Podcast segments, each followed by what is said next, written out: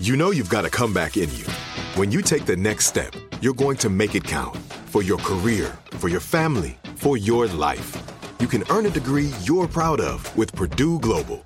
Purdue Global is backed by Purdue University, one of the nation's most respected and innovative public universities. This is your chance. This is your opportunity. This is your comeback. Purdue Global, Purdue's online university for working adults. Start your comeback today at purdueglobal.edu. Our world is full of the unexplainable. And if history is an open book, all of these amazing tales are right there on display, just waiting for us to explore. Welcome to the Cabinet of Curiosities.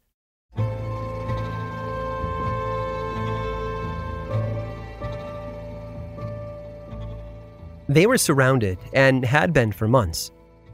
The Ottoman Empire had been spreading westward for decades, and by 1683 it had arrived on the doorstep of Vienna, capital of the Holy Roman Empire. If the city fell, the dam would burst, and the Ottomans would roll through like a wave. They had sent for help, of course.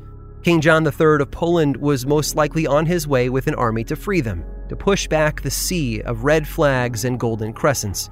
But King John hadn't arrived, and they weren't sure how much longer they could hold out against an army of nearly 100,000 warriors.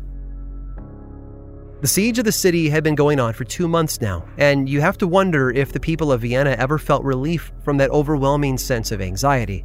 They were in danger and at risk, and the thought that the Turks might breach the walls and kill them was all too real and present. It hung over them like a dark cloud, in fact. But the real danger wasn't above them, it was beneath the walls themselves. You see, the Turks had been using their time outside the city to dig tunnels. Rather than continue to launch themselves headlong into solid, sturdy walls, they had decided going under them would be more productive. So while the people of Vienna were waiting for help, their enemy was creeping up slowly beneath them. During the day, the soldiers inside the city watched and waited. They were observant and careful and patient. But at night, there were fewer eyes on the enemy army, and that's when the Turkish diggers did most of their work. They could make a bit more noise, and they had the cover of darkness to hide their movements in and out of the tunnels. Another group of people who worked through the night were the bakers in the city. If the people were going to have fresh bread each morning, that meant long nights of grinding, kneading, and baking it. And it was during one of those long, quiet nights when the bakers thought they heard something odd. It was almost like the sound of digging, but it seemed to be coming from nearby, which was impossible. And then it clicked. The digging was coming from beneath the building they were in, beneath the very city itself. They rushed out and alerted the soldiers on duty, and the warning was sounded throughout Vienna. When they routed the Turkish diggers and examined the tunnels, they were shocked to discover at least 10 large explosive devices just waiting to be detonated. Somehow, against all odds, they had discovered their enemy's plan before it was too late and put a stop to the invasion. Soon after, King John of Poland arrived, and the city launched its counterattack against the Ottomans. And they won. They won the battle, and in the coming years, they put an end to the westward expansion of that red and yellow crescent flag. Those bakers were heroes, but they were also relieved citizens, and they wanted to celebrate right along with everyone else. So they got to work crafting a special treat, one that would mark their victory over the Turks.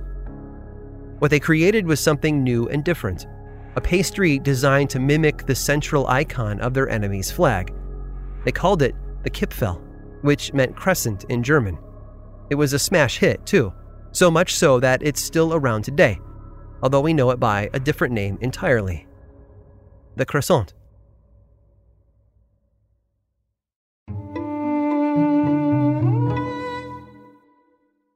You dream of a healthier life, but education feels out of reach? Trinity School of Natural Health makes holistic education accessible with online programs to fit your busy schedule. Trinity School of Natural Health makes holistic education accessible with online programs to fit your busy schedule. Trinity School's Certified Natural Health Professional Program is the perfect entry point to gain foundational knowledge to empower yourself, your family, and your community to live healthier lives. Turn your passion into a career. Visit trinityschool.org for more info now This episode is sponsored by Intuit. Here's a story for you. Once upon a time, a young woman was haunted by the ghosts of bad financial decisions, with credit card debt and an empty savings account looming over her every day. When she tried to ignore these ghosts, they only grew bigger and scarier, and these ghosts of her bad financial decisions were stopping her from living her best life. So she decided to face them head on and take control of her finances with help from Intuit. Intuit helps you face your financial fears with confidence through products like TurboTax, Credit Karma, QuickBooks, and MailChimp. Whether you're trying to manage your money or trying to run a business, Intuit gives you the confidence to take control of your finances so you can live your best life. Intuit is the financial platform that helps everyday people prosper. Intuit has helped 100 million people live their best financial lives. Visit intuit.com, I N T U I T.com to start living yours. Let's get into it. You ever get that feeling like the concrete jungle's closing in? You crave wide open spaces, the chance to chase your own dinner, or just breathe clean air. Well, listen up. There's a whole world out there waiting, and finding your piece of it just got easier. Head over to land.com. They've got ranches, forests, mountains, you name it. Search by acreage, price, location. They've got it all. No matter what kind of wild dream you're chasing, land.com can help you find the ground to make it a reality. So quit dreaming. Head over to land.com, find your open space, and get out there.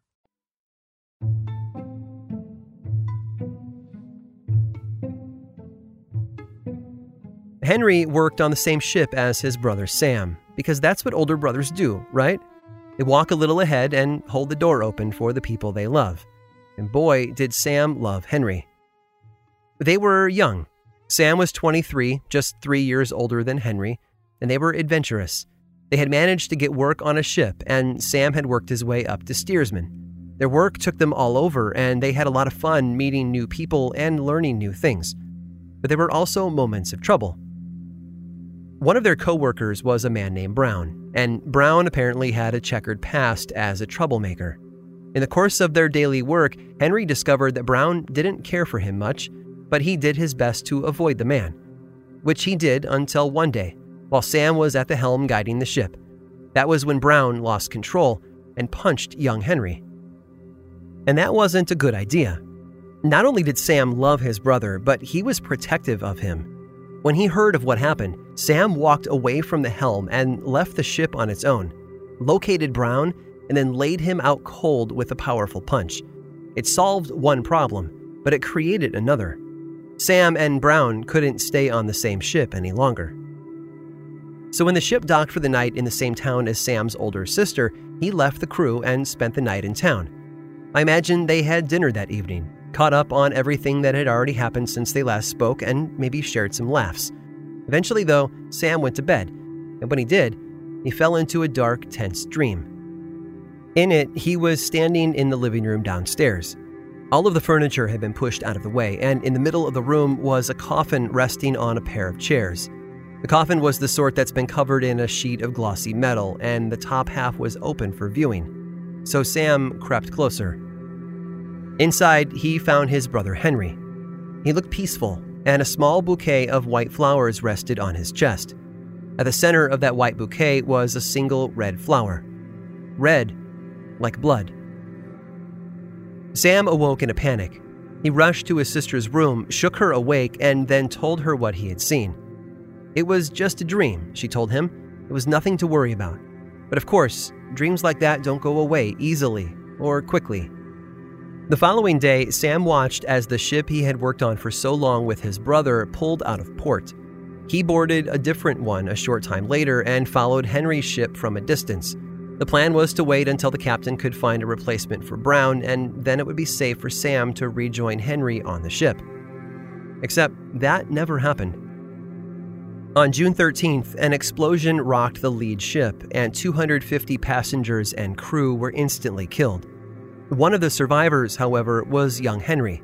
He had been thrown high into the air by the explosion and then landed in the water far from the ship. But he was brave, and even though he was injured and horribly burned, he swam back to save others.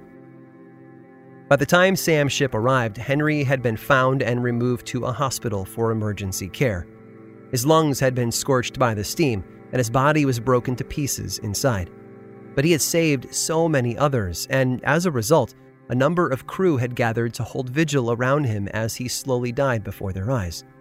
And that's the scene Sam walked in on when he finally arrived. When Sam showed up the next day for the crew funeral, he walked into a large room filled with a dozen pale wooden coffins, all except one. In the middle of the room, resting on two chairs, was a metal coffin. Inside it, Sam found Henry. It turns out so many crew members thought of Henry as a hero that they all pitched in and upgraded his coffin. As Sam stood over his brother's body, people milled in and out of the rows of coffins, paying their respect. It was a somber moment, and the air was heavy with pain and grief. But in the middle of that, an elderly woman stepped through the crowd and approached Henry's coffin. Then, she placed a bouquet of white flowers on his chest and walked away. Sam glanced at them. Sure enough, right in the middle of the white flowers was a single red one. Red, like blood. The experience altered Sam's life completely. He wouldn't be content to work as a steersman for much longer. Instead, he wanted to leave his mark on the world, to create something beautiful by telling stories. And he did. I can't help but wonder if the loss of his brother fueled that lifetime of writing that he left behind for future generations to enjoy. Writings that included reflections of his time on the ship with his brother, dressed up in fictional characters, of course. Yes, that loss was painful, but it helped to create a man now known as a legend of American literature. Sam, you see, was Samuel Clemens, but most of us would more easily recognize his pen name. Mark Twain. I hope you've enjoyed today's guided tour of the Cabinet of Curiosities. Subscribe for free on Apple Podcasts or learn more about the show by visiting curiositiespodcast.com. This show was created by me, Aaron Mahnke, in partnership with How Stuff Works. I make another award winning show called Lore, which is a podcast, book series, and television show and you can learn all about it over at theworldoflore.com. And until next time, stay curious.